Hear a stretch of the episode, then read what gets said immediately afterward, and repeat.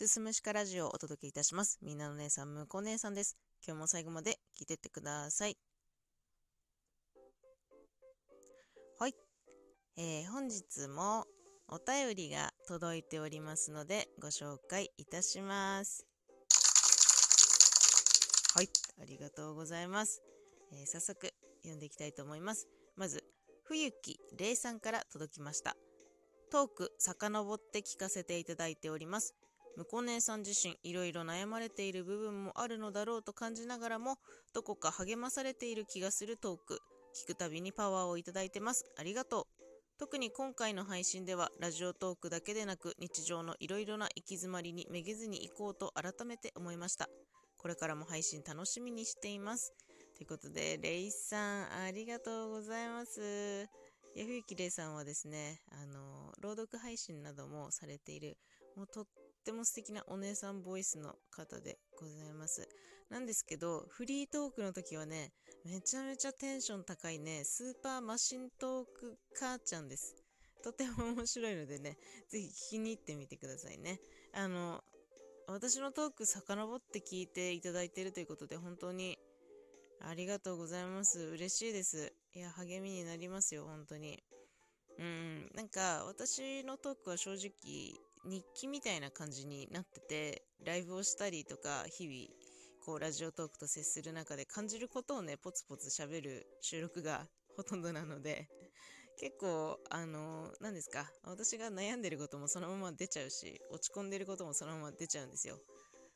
でもなんかそこからこう気づいたこととかっていうのを、まあ、お話しさせていただいて、それでね、まあ、ちょっとパワーをいただいてますって言ってもらえるのはとても嬉しいですね。私もこう頭の中を整理しながらもうちょっとね、上手にお話できていったらいいなと思ってますので、え、今後ともね、うん、共にめげずに頑張りましょう。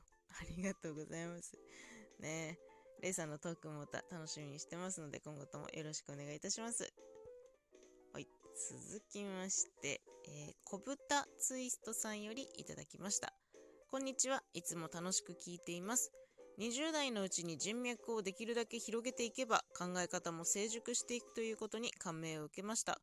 自分はあまりお金に執念がないタイプなので、お金がなくならないように気をつけながらこれから生きていこうと思いました。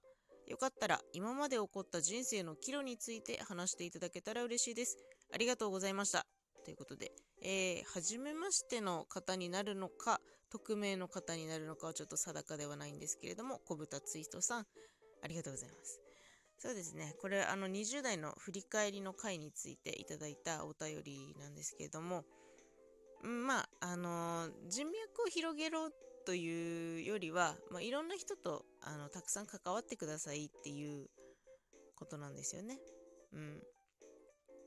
間違いなく、ちょっと自分と違うさ、なんだろう、立場の人の話聞くのって絶対それから自分の糧になっていくと思うんですよ。で、その時、聞いた瞬間はその人の言葉が響かなくても何年か経った時にあそういえばあの人があの時言ってたのってこういうことだったのかなって思わされることきっとあると思うんです。まあこうやって言ってらっしゃるということはきっと20代の方だと思うので20代の今は気づけなくても30代になってからねふと思い出す言葉っていうのがきっとあると思うので、まあ、たくさんの方と関わってたくさんの方と喋ってみてほしいなと思います。お金に執念ないタイプなのはね羨ましいです。めちゃめちゃ私お金に執着するタイプなんですね。うん。なのでね、とても羨ましいなと思っちゃいましたね。お金がなくならないように気をつけながら。お金がなくならないように気をつけながら。お金はね、あれですよ。ないな、ないなと思ってたら本当になくなっちゃうもんです。私は、これだけ今、お金があるじゃんと思ってると、不思議とお金って集まってくるのでね。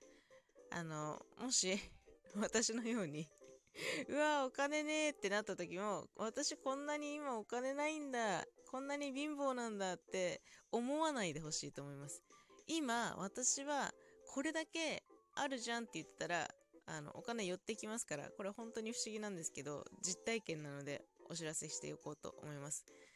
えー、今までに起こったね、人生の岐路について、えー、ね、話すとね、めちゃめちゃ長くなっちゃうのと、これを避けては通れないだろうっていう話題が、どうしても私に今話す勇気がないんですよ。どうしてもね、暗い話になっちゃうので、まあ、いつかお話できたらなとは思うんですけれども、そうですね。まあ、ちょっと前向きに検討しておこうと思います。主人と店を出すまでの道のりとか出してからのこととかっていうのはどこかね収録で話したいなと思ってるのでもしよければ聞いていただけたらと思います。どうもありがとうございました。というわけで本日もお便りを紹介していたいきましたね。いや嬉しいですね。お便りもらえるの。感想ねみんなどういう風に思うんだろうとかってね思うことが多々あるので。私の収録やっぱりラジオじゃないんで、うん、思ったことを喋る日記になっちゃってるから、まあ、それでも聞いてくださる方がいる。で、こういう風に感想を送ってくださる方がいるっていうのは本当に励みになっております。今後ともですね、また何かご意見、ご感想、えー、何ですかね、質問、知った激励等々ございましたら お気軽に送っていただけたらと思います。といったところで今日は終了したいと思います。最後まで聞いていただいてありがとうございました。また次回もよろしくお願いいたします。